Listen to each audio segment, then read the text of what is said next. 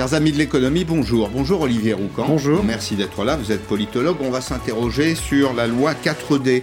C'est la loi sur la décentralisation, la déconcentration, la différenciation et la décomplexification. Et puis tout à l'heure, on aura Thierry Mandon, ancien ministre de François Hollande.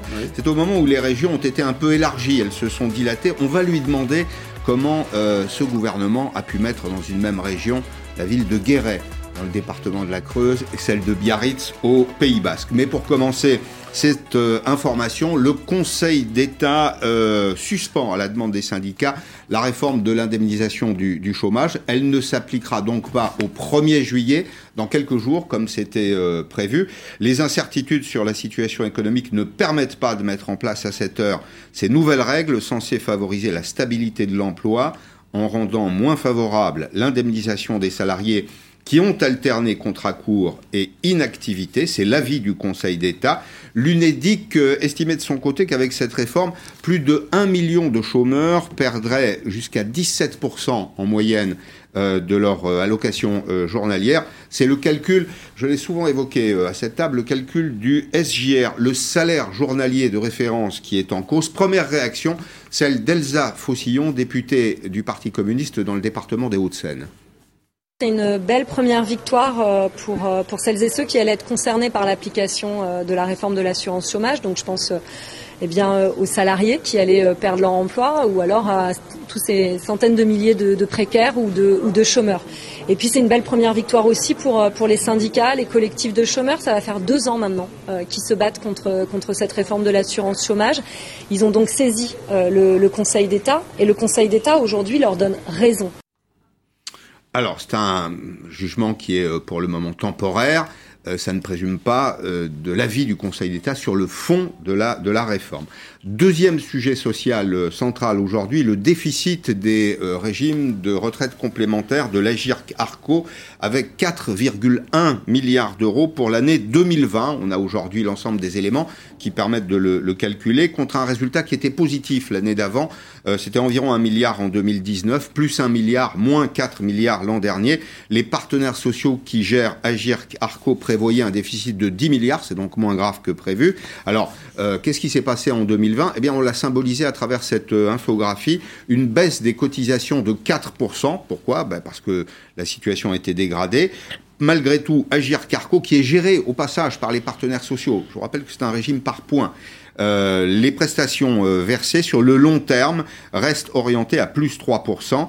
Euh, Agir Carco dispose de réserves solides. Nous sommes avec Emmanuel Grimaud, le patron de Maximis Retraite. Pas de péril pour les, les, pensions qui seront versées cette année et d'ailleurs dans les années qui viennent, Monsieur Grimaud? Bonjour Pascal. Non, pas de péril pour l'année qui vient et on peut dire tranquillement pour les dix années qui viennent. Ensuite, euh, vous avez bien fait de rappeler que l'année dernière, l'Agir Carco avait réussi non seulement à être à l'équilibre, mais même à gagner un milliard d'euros. Donc effectivement, on était arrivé d'un déficit il y a quelques années de 6 milliards et demi à un excédent d'un milliard d'euros. L'année 2020, on le sait très bien, c'est l'année du quoi qu'il en coûte. C'est une année qui est calamiteuse pour l'ensemble des comptes sociaux. La question, ce qui nous intéresse, c'est où est-ce qu'on en sera en 2025 Alors, j'ai justement une question à ce sujet. Est-ce qu'il y a sur la table un, un scénario qui serait un scénario d'augmentation des cotisations? Alors, ça fait partie des, des, hypothèses qui sont, euh, qui sont citées. Mais ce qu'il faut savoir, c'est que ce déficit de 6 milliards et demi, il a été résolu en partie par une hausse forte des cotisations. Alors, étalée dans le temps, certes, mais qui au final a amené les cotisations à un niveau très élevé. Si on veut garder effectivement des régimes plus ou moins à l'équilibre, puisque la CNAV était également à l'équilibre en 2019. La CNAV, la CNAV c'est 120 milliards d'euros. Mmh. Il faut garder de l'attractivité pour le pays, il faut garder effectivement l'emploi en France, et toute hausse des cotisations a un impact direct sur le niveau d'emploi d'un côté et donc effectivement sur les rentrées des caisses. Donc je ne pense pas que la hausse des cotisations soit la bonne solution. Euh, la dernière fois que nous avons échangé, euh, Emmanuel Grimaud, il y avait environ 70 milliards d'euros de réserves chez Agir Carco. Est-ce que c'est toujours le cas? Alors, elles ont baissé puisqu'on était à 65 milliards en, début d'année dernière et on, logiquement 4 milliards de déficit. On est à 61 milliards d'euros aujourd'hui. Là encore, il faut savoir que les réserves, elles sont gérées avec d'assez bons résultats, hein, puisqu'on est de mémoire à 3 milliards et demi de résultats. Alors, se pose la question d'ailleurs des taux des rendements des, placements qu'on peut obtenir aujourd'hui, mais les réserves permettent d'absorber ce choc. La question, c'est effectivement comment est-ce qu'on fait pour que la Carco soit à l'équilibre en 2025 Il y a deux éléments que je voudrais retenir pour euh, conclure. D'abord, je voudrais rappeler que c'est un régime par points qu'il y a eu une réforme, un projet de réforme en tout cas euh, des retraites par points, qui pour le moment euh, est laissé de côté. Et je voudrais rappeler également qu'Agir Carco est géré par les partenaires sociaux et donc bien géré. Absolument, la Carco est, est, très bien gérée puisque grosso modo avec euh, 13 millions de retraités et 26 millions d'actifs, c'est le plus gros régime, c'est celui qui arrive à, maintenir son équilibre bon an mal an et c'est un système par points qui était le, projet de la réforme, euh, plus ou moins enterré aujourd'hui, de le voir, d'étendre ce régime ARCO à l'ensemble des, des, des, actifs en France. Bien, merci Emmanuel Grimaud, merci pour ce point. On retiendra donc une idée simple. Si vous percevez une retraite Agir Carco, elle ne baissera pas. Au contraire, ce régime est plutôt bien géré en dépit de la, la situation de crise. Olivier Roucan, bonjour, merci. Bonjour. Vous êtes politologue. Je voulais évoquer avec vous ce fameux projet 4D. Pourquoi? Parce qu'on est à 48 heures maintenant du premier tour de, des élections euh, régionales. Beaucoup de questions hein, autour des, des régions. D'abord une préoccupation qui est celle de l'abstention, comme si ce sujet n'intéressait pas les Français. Mmh. Et pourtant, quand vous interrogez les Français, ils vous disent euh, euh, je suis limousin, je suis auvergnat, je suis provençal. Enfin, c'est un peu dans notre ADN culturel. Alors le projet 4D, c'est déconcentration, décentralisation. C'est très ambitieux. Différenciation, des complexification. C'est un projet qui est le résultat d'une année de concertation entre Jacqueline Gouraud, qui est la ministre euh, de la cohésion des territoires, et les élus euh, locaux. Alors avec accroissement des responsabilités, déconcentration des services de l'État. J'ai une question toute simple pour commencer. Moi j'entends parler de décentralisation depuis bien longtemps. Je dirais que mes, mes premiers souvenirs de sciences politiques remontent à Gaston Defer, ça devait être en 1982. Oui. On parle de déconcentration, de décentralisation, et pourtant rien n'arrive. Qu'est-ce qui se passe dans ce pays? Alors, euh, il y a quand même eu en 82 oui. des compétences décentralisées, oui. c'est-à-dire un transfert de l'État aux collectivités. Oui. Et quand on donne plus de responsabilités, ce qui était, ce qui était intéressant à l'époque, on donne aussi des responsabilités politiques. Et notamment, on donne euh, un pouvoir fiscal aux élus. Et c'est pas le cas. Alors, ça a été le cas euh, en 82. Et euh, j'insiste bien, c'était une réforme politique. C'était pas une réforme technique avec 4D où on met déjà, euh, je dirais, euh, une bonne minute à, à, décliner les 4D. euh, et mmh. donc, je veux dire par là qu'on a perdu la dimension politique de la décentralisation, notamment à partir des années 90 et plus encore en 2010. On a enlevé du pouvoir fiscal aux collectivités. Mais pourquoi? Est-ce qu'il y, y, a une raison à ça?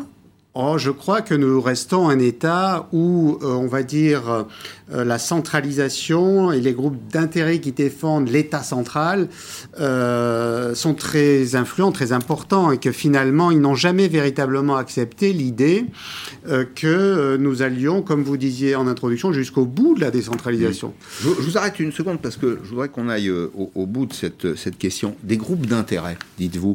Qui sont ces groupes d'intérêt? Oh, écoutez, je, je, je, des groupes d'intérêt, d'abord, hein, c'est tout à fait légitime. Il y, en a, il y en a partout. Il y en a dans la sphère de, sociale et, économique. Euh, première remarque. Deuxième remarque. Bon, on a en France des grands corps euh, de l'État euh, qui sont très puissants. Euh, pensons notamment à Bercy. Et c'est pas du tout, c'est un constat, si vous voulez et euh, leur, leur culture n'est pas forcément décentralisée. Non, mais c'est un, un, projet d'État, c'est un projet d'État centralisé qui se défend. Il a sa logique. Voilà, mais ça. il ne faut pas dire deux choses aux Français. Il ne faut pas dire d'un côté, on va décentraliser, on va faire la loi 4D, et puis en même temps avoir l'intention de tout garder, de garder tous les pouvoirs entre les mains de quelques-uns. Alors, euh, donc, à partir de 2010, on, on, on, a eu, avec la loi, la loi de finances de 2010, on a enlevé du pouvoir fiscal. En 2014-2015, il y a quand même une étape dont on va reparler de, mmh. de transformation, ouais. la décentralisation. Et il y avait quand même une volonté de respecter la, les, les pouvoirs décentralisés, même si on n'a on pas avancé, notamment sur le plan politique. Mais là, depuis 2017, on a quand même un État central qui euh, réaffirme ses prérogatives souvent, et avec des, des conflits hein, euh, avec les élus locaux, des des conflits assez forts. Rappelons la, difficile contractualisation des finances locales, les contrats d'ICAOR, euh, qui demandaient aux collectivités de, limiter leurs dépenses. Et euh, on appelle ça des contrats, mais en fait, ce sont plutôt des, injonctions. Des injonctions Donc ça a été mal vécu. Ensuite, on a vu les relations difficiles que pouvait avoir ce pouvoir central avec le Sénat aussi, parfois sur la question. Donc là, on est, oui, on, on se regarde un peu en chien de faïence. L'État d'un côté, les collectivités locales de l'autre. Un bémol quand même, la euh, coopération sur la gestion de la crise de la Covid-19. Est-ce que c'est d'ailleurs une situation de coopération ou une situation de rapport de force? Je l'ai plutôt, plutôt vu, vécu comme une situation de rapport de force. C'est-à-dire les régions disant en substance l'État est très loin, nous sommes la proximité, on va gérer euh, les masques, le gel hydroalcoolique, euh, la gestion quotidienne de la pandémie. Et c'est vrai que ça a été plutôt bien fait ça a été plutôt bien fait. Elles se sont parfois substituées. Mais contre l'État, souvent. Alors, euh, au départ, il y a eu, un, il y a eu une situation un peu conflictuelle parce que les régions et les départements, ne les oublions pas, ont été très sollicités, de même que les mairies, sans euh, que les moyens soient donnés par l'État. Et ensuite, on est allé notamment avec les ARS et les régions sur une coopération. Euh, mais de fait, si vous voulez, de fait, improvisé, et ça a plutôt mieux fonctionné euh, que prévu finalement. Euh, et c'est dû ça à la mobilisation des acteurs locaux. Je pense que c'est aussi quelque chose qu'on oublie dans la prime au sortant qui a été constatée dans les, dans les urnes dimanche dernier. C'est que les sortants s'en sont plutôt bien sortis. Les sortants, on, veut résumer les choses. Se sont mis en avant et ont été au premier plan de la, de la gestion de la crise Covid. Et ça, les électeurs qui sont mobilisés l'avaient peut-être un peu mmh. en tête. Mmh. Je reviens à la, à la question, le point de départ. Est-ce que les régions lèvent des impôts aujourd'hui? Alors, euh, ça, c'est la, la, on, peut dire la, la tendance que je considère comme étant négative depuis une dizaine d'années. On a enlevé du pouvoir fiscal aux impôts. C'est-à-dire les, les régions sont financées de façon absolument déterminante par des dotations et surtout par des impôts transférés par l'État. Donc on a décentralisé la centralisation on a décentralisé sur le plan du droit et des compétences, mais on n'a pas fait ce qu'il fallait en matière de ce qu'on appelle l'autonomie fiscale. Aujourd'hui, les collectivités euh, ne se financent plus par un impôt local qu'elles votent de façon majoritaire. Et ça, euh, sur ça a une conséquence politique. Donc elles subissent une contrainte de, gestion. Est-ce qu'il y a euh, au sommet de l'État des responsables politiques qui pensent que il y a un risque de féodalisation du pays? Je m'explique en, deux mots. Le retour des baronnies locales, c'est-à-dire que l'État se méfierait en quelque sorte des, régions et du pouvoir des régions. Ça a toujours euh, existé, mais c'est peut-être un peu plus euh, présent aujourd'hui parce que euh, avant, si vous voulez, il fallait faire une carrière politique locale pour être reconnu au sein des partis politiques et arriver à des missions mystérielles. Aujourd'hui, on a bien vu avec ce pouvoir qu'on est sur du descendant. Mm. Et d'ailleurs, ça n'arrive pas trop à descendre, euh, c'est-à-dire à irriguer les territoires. Euh, et donc, euh, ceci explique peut-être que, bien aujourd'hui, on a un pouvoir un peu méfiant par rapport à ces grands présidents de région qui sont en train de s'affirmer. Bon. Aussi parce qu'ils ont d'ailleurs des ambitions politiques, mais elles sont légitimes. Ben, euh, oui, parce que de toute façon, euh, et puis c'est un processus assez ascendant. On part d'un territoire et euh, on mm. voit ce qui se passe après. Mais le, doute porterait sur quoi? Il, est simplement politique ou il porte aussi sur les compétences des élus régionaux? Est-ce qu'autrement dit, l'État pense que les régions feront n'importe quoi si on délègue des pouvoirs Sur le plan financier, il y a une méfiance. Et c'est pour ça qu'il n'y a pas d'autonomie fiscale, parce qu'on va, certains préjugent que si on donne une autonomie fiscale, les régions vont se mettre à dépenser euh, énormément, ce qui n'est pas euh, pour l'instant. Il y a la loi, la loi qui interdit notamment les, les, déficits, les budgets déficitaires, au moins sur le terrain du fonctionnement. C'est ça. C'est-à-dire qui ne s'impose pas à l'État. L'État, pas toujours bon élève dans, dans ce domaine, donne des leçons euh, et manifeste des craintes à l'égard des régions qui sont encadrées par la loi. C'est ça. Et puis on peut tout à fait donner une autonomie fiscale tout en ayant un pacte de stabilité Bien sûr. qui serait voté annuellement. donc ça, ça n'est pas trop le, le, sujet en fait. Et il y a tout un courant par contre, en France, qui pense que si on donne plus d'autonomie euh, politique aux régions, on aura un risque de réveiller les régionalismes. Et alors? Les régionalismes contre l'État, en quelque sorte. Et là, euh, ce courant vous explique que regardez ce qui se passe en Espagne avec la Catalogne, ou mhm. ce qui a pu se passer il y a une vingtaine d'années en Italie. Enfin, Euh, je suis d'accord, Olivier Roucan, mais attendez, l'Allemagne avec des landers qui sont puissants, euh, l'Italie euh, avec des régions qui sont puissantes, dotées de, prérogatives, de pouvoir, l'Espagne aussi. Enfin, les pays, ces trois pays ne se sont pas effondrés. L'État, l'État central survit, non? C'est ça. Et si on prend l'exemple de l'Allemagne, on a des landers, c'est-à-dire c'est le niveau fédéral, hein, c'est le niveau où l'autonomie est la plus forte, et on a donc une péréquation, parce que souvent on vous dit aussi si on décentralise trop, il y aura plus d'inégalités entre les territoires. J'y viens, parce que ça c'est la question d'après. Moi je pense que le principe d'égalité dans des territoires qui sont aussi différents que l'Île-de-France et la Bourgogne-Franche-Comté, c'est déjà en soi générateur d'inégalités. Alors il y a ce principe sacré qui est euh, au-dessus de tout pratiquement en France, qui est le principe d'égalité. Alors l'égalité, qu'est-ce que c'est? C'est l'égalité face à la loi, c'est l'égalité d'accès. Enfin, quand on rentre dans le détail, on s'aperçoit qu'on peut avoir un meilleur accès aux services publics dans des régions rurales que dans, certaines régions très, urbanisées. Est-ce que ça, ça n'est pas dépassé et suranné? Ben, Disons qu'on peut être un État où les régions ont beaucoup de pouvoir et mettre en place des mécanismes dits de péréquation sur le plan financier, donc de, redistribution, qui sont très efficaces. C'est le cas de l'Allemagne. Péréquation en Allemagne, 43 milliards. En France, on est tout juste à 11 ou 12. C'est-à-dire que les riches payent pour les pauvres, la péréquation. Ça, la péréquation, c'est ça. C'est des mécanismes d'égalisation. Ensuite, sur le plan des, des, des compétences et du droit, on peut très bien, et c'est la loi, le, D de différenciation, c'est ça, on peut très bien aller vers des mécanismes normatifs plus souples qui, sans renoncer à l'égalité républicaine, parce que le Conseil constitutionnel sera toujours là pour vérifier ça, et euh, il sait y faire. on il, fait son travail. il fait son travail. Euh, on peut quand même aller vers une adaptation de la norme en s'inspirant notamment de ce qui se passe en Outre-mer, où c'est mm. déjà plus ou moins le cas. Mm. Donc il faudrait. Euh, la, loi, la loi différenciation est un peu en retrait par rapport surtout un, un mécanisme qui serait lisible et compris. Mais par les Français, vous, ne sentez pas, vous, que dans l'abstention massive, il y a au fond la manifestation d'une euh, forme d'incompréhension, en tout cas de distance par rapport aux régions. C'est pas simplement géographique, mais on, on, ne voit pas très bien, on ne perçoit pas très bien ce que font les régions en réalité. Alors ça progresse un peu, mais c'est lent. Mais on part de bas on part de bas, mais par exemple, les, leaders régionaux étaient mieux identifiés cette fois-ci qu'avant. Donc c'est un des avantages de ces grandes régions. Il y en a moins, ils sont plus visibles dans les médias nationaux, on les connaît un mmh. peu plus. Mmh. Et euh, euh, sur le plan des compétences, je pense que les gens ont quand même un peu retenu que la région s'occupe des transports des lycées. Oui. Et pas, de tous les lycées, c'est-à-dire qu'elle s'occupe des lycées, mais ni de l'enseignement, ni du recrutement des professeurs. C'est là où, euh, ensuite, il faut aller un peu plus dans le détail. Et c'est là où on gagnerait quand même à vraiment décentraliser jusqu'au bout un certain nombre de choses pour plus qu'il y ait ces, mm. méandres. La loi essaie de le faire, mais elle va, elle va toujours pas vraiment euh, au, euh, bout du bout. Euh, on est sur des ajustements qui sont assez incompréhensibles, y compris pour les acteurs parfois. donc on gagnerait à, clarifier ces transferts définitivement de compétences.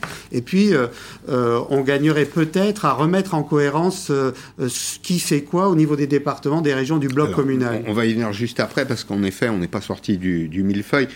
ma conviction, c'est que la même mesure appliquée à deux endroits si on s'intéresse au principe d'égalité, a des incidences, des conséquences qui sont à l'évidence différentes selon la nature du territoire. Regardez d'ailleurs le classement des trois régions les plus peuplées. On est dans un domaine qui est strictement quantitatif, hein, mais vous avez 12 millions de personnes, un peu plus, qui vivent en Île-de-France, 8 en Auvergne-Rhône-Alpes, 6 en Nouvelle-Aquitaine. Donc voilà les trois régions les plus peuplées.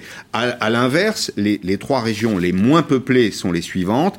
Alors la Corse, qui est une particularité, c'est une île, 344 000 habitants. Le centre Val-de-Loire, 2 600 000, j'arrondis. Et la Bourgogne-Franche-Comté, 2 800 000. Alors, les régions, tout le monde s'y est attaqué. François Hollande, euh, président de la République, euh, au cours de son mandat, la France décentralise depuis Gaston Defer, mais quelle décentralisation Vous l'avez expliqué, c'est une décentralisation avec des allées et retours. Écoutez ce que disait François Hollande, c'était en 2014.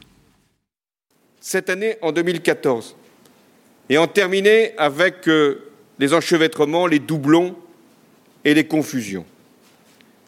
Les régions se verront donc confier dans une prochaine loi de décentralisation de nouvelles responsabilités et seront même dotées d'un pouvoir réglementaire local d'adaptation pour donner encore plus de liberté aux élus pour travailler. Une clarification stricte des compétences entre collectivités sera introduite. Alors, sortir de l'enchevêtrement, des doublons, des confusions, on ne fait pas une, émission d'humour économique, mais c'est bien ce qu'il a dit, le président de la République, l'ancien président de la République. Thierry Mandon est avec nous, il a été son ministre. Bonjour Monsieur Mandon, merci d'être euh, avec nous. On va montrer d'abord une carte des, régions. On est passé de 22 euh, à 13 régions de France métropolitaine. J'ai une question toute bête d'ailleurs pour, euh, pour commencer. Comment est-ce que vous y êtes pris pour redessiner ces régions? On sait que Napoléon, lui, voulait que euh, on dessine les départements pour être à deux jours de cheval de la préfecture. Mais vous, qu'est-ce que vous avez fait? Quand vous dites vous, vous voulez dire Matignon, puisque c'est le Premier ministre et le ministre de l'Intérieur qui ont procédé à ces répartitions territoriales et cette redéfinition. Moi qui m'occupais à ce moment-là de la réforme de l'État, j'ai pas été dans la, dans la boucle. Non, mais vous étiez proche et donc vous étiez dans cette équipe. Comment est-ce que ça a été pensé et conçu? Ah, L'idée de départ, elle était double. La première idée, c'était de réorganiser et les collectivités et l'administration de l'État sur des bases euh, plus territorialisées. Mm-hmm. C'était l'idée principale, c'était pas les collectivités, c'était les deux qui, allaient être définis. Et la seconde euh, idée, c'était si possible, enfin c'était de, simplifier euh, les choses. Euh, avec le recul, je ne suis pas certain qu'on ait simplifié quoi que ce soit. Je pense même qu'on a complexifié. Et quant à la réorganisation de l'administration d'État sur la base des collectivités territoriales, qui elle s'est faite, je ne suis pas certain que à l'épreuve des faits, c'était une bonne idée que de renforcer considérablement l'État au niveau régional mhm. et quelque part d'alléger, voire parfois de dépouiller les préfets de département d'un certain nombre de leurs prérogatives ou de leurs moyens. À votre avis, où sont, où sont les... Oui, la copie aurait dû être euh, améliorée, on l'aura bien euh, compris. En, Mais, en tout cas, elle mérite aujourd'hui d'être améliorée, oui, ça Oui, elle, peut être améliorée, elle est sur la table, d'ailleurs, c'est un sujet qu'il faut discuter. De, votre expérience d'ancien ministre, où sont les obstacles euh, Où sont les blocages, si vous voulez, à une vraie décentralisation? C'est culturel, c'est politique, c'est historique? Il y, a, un blocage dont vous parliez il y a quelques minutes, qui est un blocage, à dire, philosophique. bon, la, France, c'est une identité séculaire. C'est pas l'Allemagne, c'est pas l'Espagne, c'est pas l'Italie. Il n'y a pas la tradition de la régionalisation. Mhm. L'État a beaucoup de mal et aura toujours beaucoup de mal à se défaire de ses prérogatives. Et donc, mon sentiment, c'est que la piste qui a été amorcée, qui, qui était de dire on va faire des régions assez grandes puis assez puissante, c'est une fausse piste. C'est anthropologiquement inacceptable pour l'appareil d'État que d'avoir face à lui huit grands patrons de régions très puissants. 8, 7, 6, peu importe. Mhm. Ça ne se fera pas. Je pense que voilà, ça ne se fera pas. En, plus, malheureusement, l'actualité politique fait que ces grands patrons de régions très puissants, ils veulent tous être candidats à la présidentielle. Mhm. Donc, ça ne fait que rajouter de la complexité, et, donc je pense qu'on se trompe. Il vaut mieux réfléchir et pas essayer pas se tromper cette fois à des collectivités territoriales à taille humaine, c'est-à-dire les, communes, les communautés de communes, et un échelon supplémentaire à taille humaine, dans lequel être représenté pour les habitants, pour les citoyens, ça veut dire quelque chose. Mm-hmm. Donc on participe à des élections parce qu'on sent que c'est un territoire pertinent dans lequel on vit vraiment. Mhm. Euh, euh, je crois que c'est plutôt comme ça qu'il faut corriger la copie, plutôt qu'essayer de, rajouter des pouvoirs, des moyens à des régions qui, objectivement, euh, me semblent aujourd'hui pas très correspondre à la tradition française. Donc il y a un problème d'architecture publique, c'est-à-dire qu'on n'a toujours pas trouvé la bonne distance, les bons échelons de proximité et de responsabilité. Oui, on, veut faire un peu plaisir à tout le monde, on veut faire plaisir aux maires, on veut faire plaisir aux conseillers généraux, on veut faire plaisir aux agglomérations, on veut faire plaisir aux métropoles, on veut faire plaisir aux régions. Euh, bon, c'est pas possible. Maintenant que nous avons des élus qui ne sont plus en situation de cumul, qu'au Parlement, ceux qui font la loi n'ont pas d'autres mandats locaux, profitons de cette opportunité pour véritablement repenser l'architecture publique qui, en effet, mérite de l'être. Merci beaucoup. Merci Thierry Mandon, ancien secrétaire d'État euh, chargé de la, simplification. Vaste sujet, j'allais dire sujet éternel. Euh, Monsieur Roucan, où est-ce qu'on en est aujourd'hui exactement, puisqu'on parle régulièrement, euh, y compris autour de cette table, du, millefeuille euh, administratif? On a l'État, on a les régions, on a les départements, on a les, communautés de communes, les agglomérations, les villes. Enfin, la, France est, le pays le plus administré du monde sur le plan des territoires. Oui, euh, il faut toujours distinguer les compétences et les budgets, encore une fois. Mais si on parle des compétences, en effet, on, garde pas mal de strates surtout en Ile-de-France, où le travail de simplification n'a pas été fait. On ne va pas entrer dans les détails. Mais bon, on a la commune et puis le niveau intercommunal, qui peut être de plusieurs types. On a le département, on a la région. Hmm. Les, les, Français c'est quand même pas non plus une situation extraordinaire. Ben, hein. Non, mais vous voyez comme moi quand même qu'il y, a un problème de visibilité et de, j'allais dire même de lisibilité. Oui. On demande aux Français, on vit dans une démocratie élective. quand les gens votent plus, il faut quand même se poser des questions. Il faut se poser des questions sur l'offre politique, mais il faut peut-être se poser des questions sur la méthode, la méthodologie en matière d'organisation. Exactement, et c'est ce que, ce que disait euh, Thierry Mandon. Euh, Avec justesse. Je pense qu'on peut proposer d'autres voies de réforme, mais proposer des réformes territoriales. Moi, je ne suis pas du tout persuadé, par exemple, que avoir 13 grandes régions soit une erreur. L'erreur, c'est de penser que ce sont des régions identitaires. Ça, c'est le premier point. La région n'a jamais été, y compris quand il y en avait 22, découpée pour dire voilà, c'est une tradition historique qui remonte au Moyen Âge et vous avez votre région, c'est votre identité politique et culturelle. La région n'a jamais été ça en France. La région, c'est quoi? C'est faire du développement durable, du développement éco de l'innovation et de l'internationalisation de l'économie. C'est ça le sens de la loi NOTRe. Et pour ça, il n'y a pas besoin de se reconnaître, euh, si vous voulez. Par contre, ce qui existe et ce qui a bougé aussi en compétence, le niveau communal interco et le département qui reste là, ça, ce sont des collectivités de proximité. On ne peut pas dire que dans les aires euh, rurales ou urbaines, les conseillers départementaux sont méconnus ou que les conseillers municipaux et maires sont méconnus. Non, ils le sont, ils sont très connus. Au ça, ça existe. et là, on est plus dans quelque chose de très politique et culturel. Et mm. ça, c'est conservé. Donc, moi, je ne crois pas que s'il y a des simplifications à mener, hein, notamment en Ile-de-France, vous avez la commune, vous avez le PT, vous avez la métropole, vous avez le département, vous avez la région. Mm. Alors là, il y a un gros travail de simplification à faire.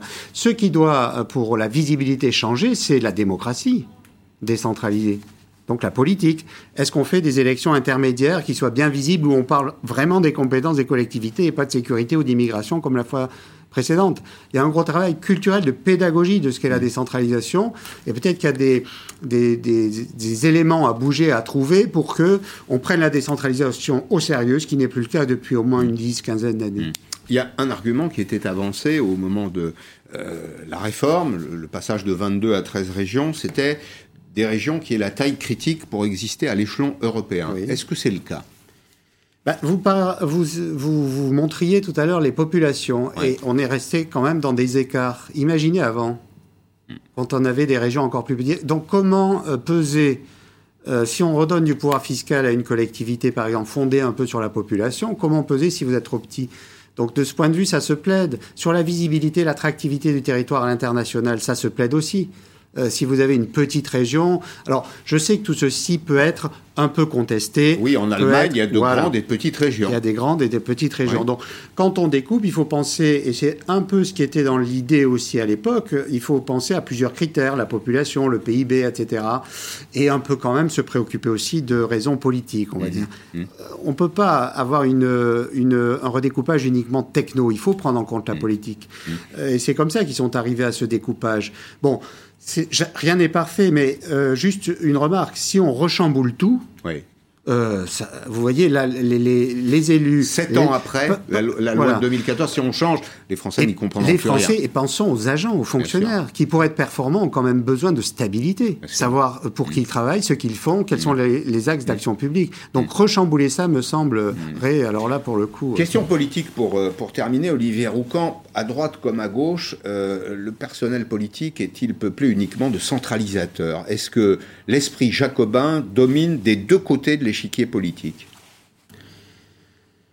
Je dirais qu'ils sont plutôt en position de force à nouveau depuis plusieurs années. Euh, et euh, en effet, à plusieurs endroits de l'échiquier politique. c'est dû aussi à des crispations et à, une grande anxiété euh, sur l'identité, sur euh, euh, la République. Vous voyez mm. une et indivisible. Alors c'est on, très on est biberonné hein, à, la, République une et indivisible, et on se plaint du 1er janvier au 31 décembre des inégalités. Mais c'est très important qu'elle le reste et que l'égalité soit une valeur. Mais la modalité, c'est ça ce qu'il faut rappeler, c'est que la décentralisation n'est pas un ennemi de l'égalité. Or, en France, on a du mal, Thierry Mandon mm. parlait de, problèmes culturels, à ça. Mais moi, je, je pense que ça peut évoluer. Mm. Euh, je pense qu'une tradition peut évoluer. Euh, sans quoi on n'aurait pas changé grand-chose depuis très longtemps. Merci beaucoup Olivier Roucan, c'était passionnant parce que ça, ça concerne notre identité, euh, notre intérêt pour les élections, la, gestion du quotidien. Au fond, ça concerne l'efficacité, l'efficience de l'État et des collectivités euh, territoriales en France. Dans un petit instant, je vais recevoir un grand patron français, euh, Nicolas Petrovitch, c'est le patron de Siemens. Alors vous me direz que Siemens, c'est d'abord une aventure allemande, mais avec lui, on va parler d'industrie, de réindustrialisation des territoires. On va voir comment on passe finalement de la société post-industrielle à la société post-digitale dans 4 minutes.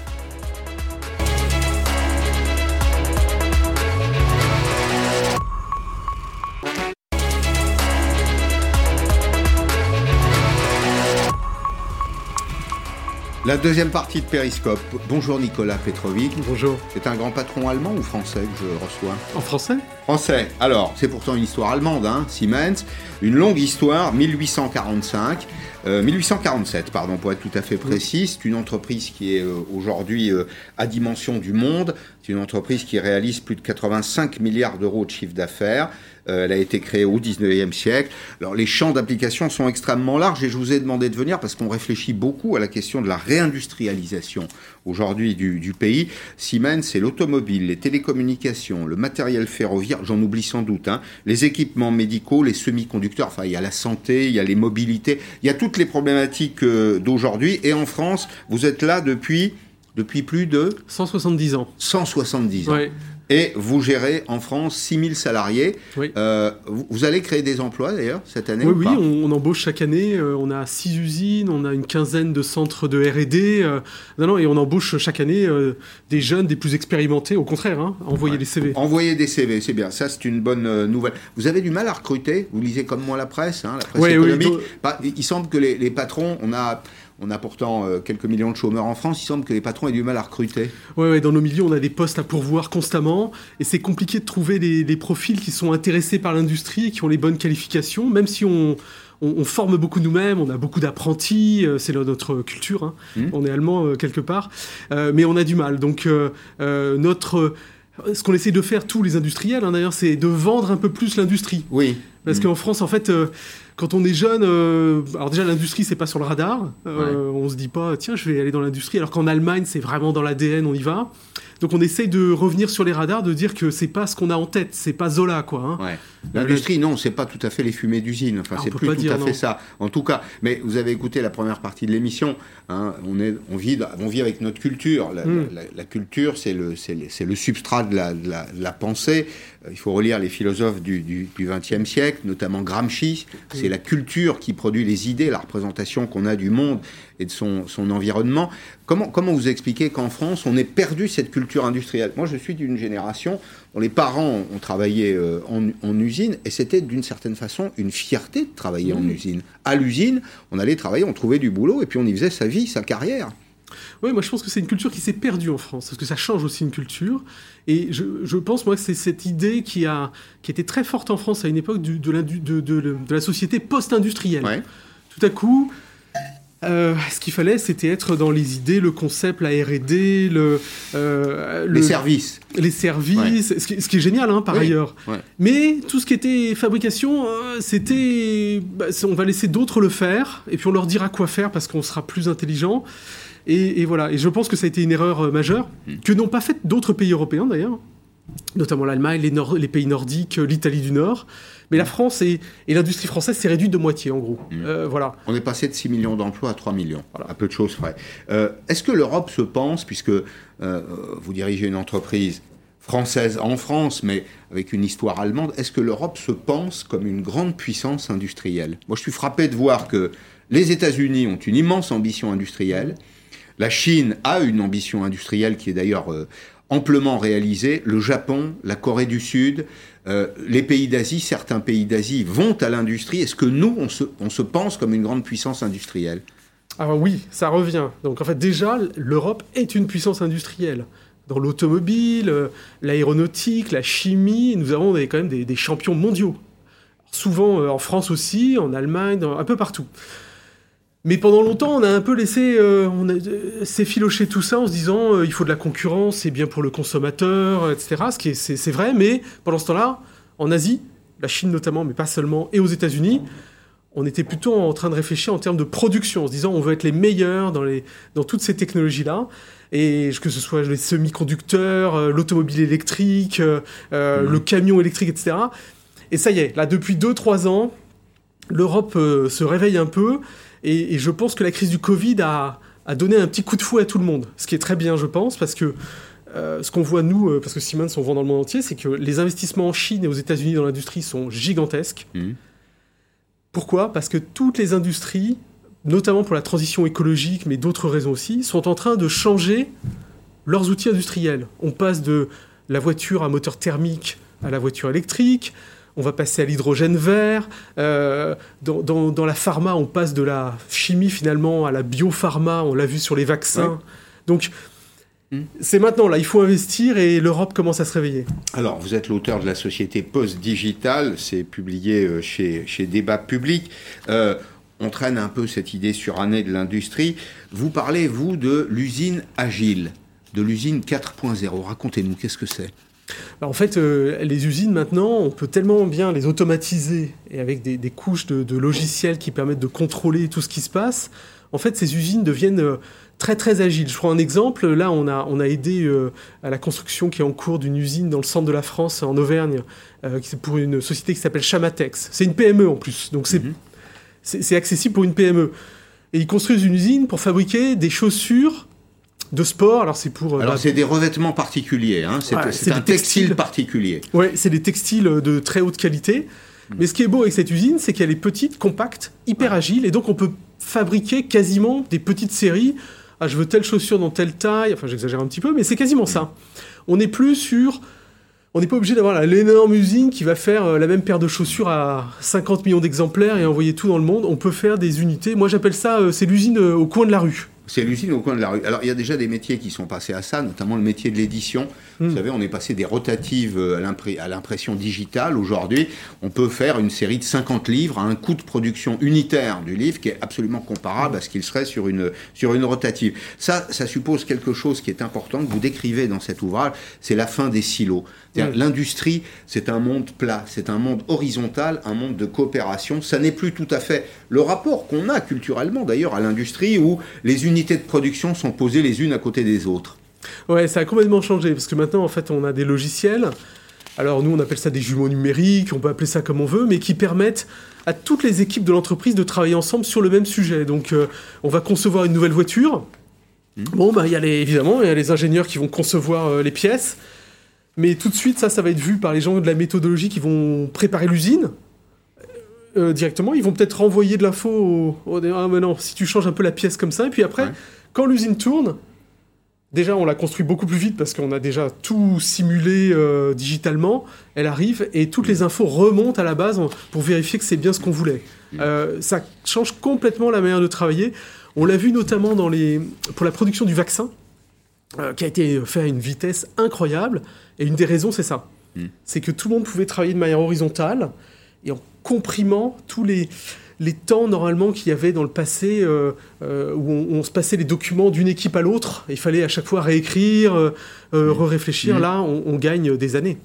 Alors, je ne comprends pas d'ailleurs que ça n'intéresse pas plus les jeunes parce que la façon dont vous en parlez, la façon dont vous le décrivez, me dit en substance qu'il y a un problème de marketing de l'industrie. C'est-à-dire que l'industrie ne sait pas vendre cette mm. image, ce que vous décrivez, c'est absolument passionnant. C'est-à-dire qu'on part d'une feuille blanche, on a un projet qui est un projet qui va changer la vie des Françaises et des Français, euh, leur vie quotidienne, euh, la mobilité, la santé, euh, l'environnement. Et donc l'industrie, c'est au cœur de tout ça. Et pourtant, bah, ça a du mal à passer. Oui, il faut qu'on fasse un meilleur marketing côté industriel. Mmh.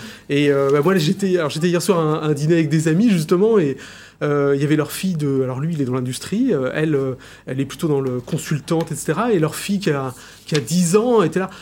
Moi, j'aime bien les robots. Ouais. Ah, ça, c'est génial, parce mmh. que alors évidemment, c'est grâce à son père, et puis, mais dès qu'on est exposé effectivement au monde de l'industrie, c'est ce que vous dites, c'est ça change la vie. Euh, les solutions au réchauffement climatique. C'est l'industrie. Les solutions à la sécurité de votre domicile, si votre domicile est sûr, c'est la robotique, c'est tous ces éléments qui permettent de surveiller votre maison à distance. Et pourtant, Nicolas Petrovitch, on a ce chiffre qui est un, un sondage issu d'un sondage qui a été réalisé par Bot Nation, qui nous dit 78% des Français ont peur d'être un jour remplacés remplacés dans leur fonction professionnelle par de l'IA, l'intelligence artificielle, ou par un robot. Vous voyez, ça se pose mm.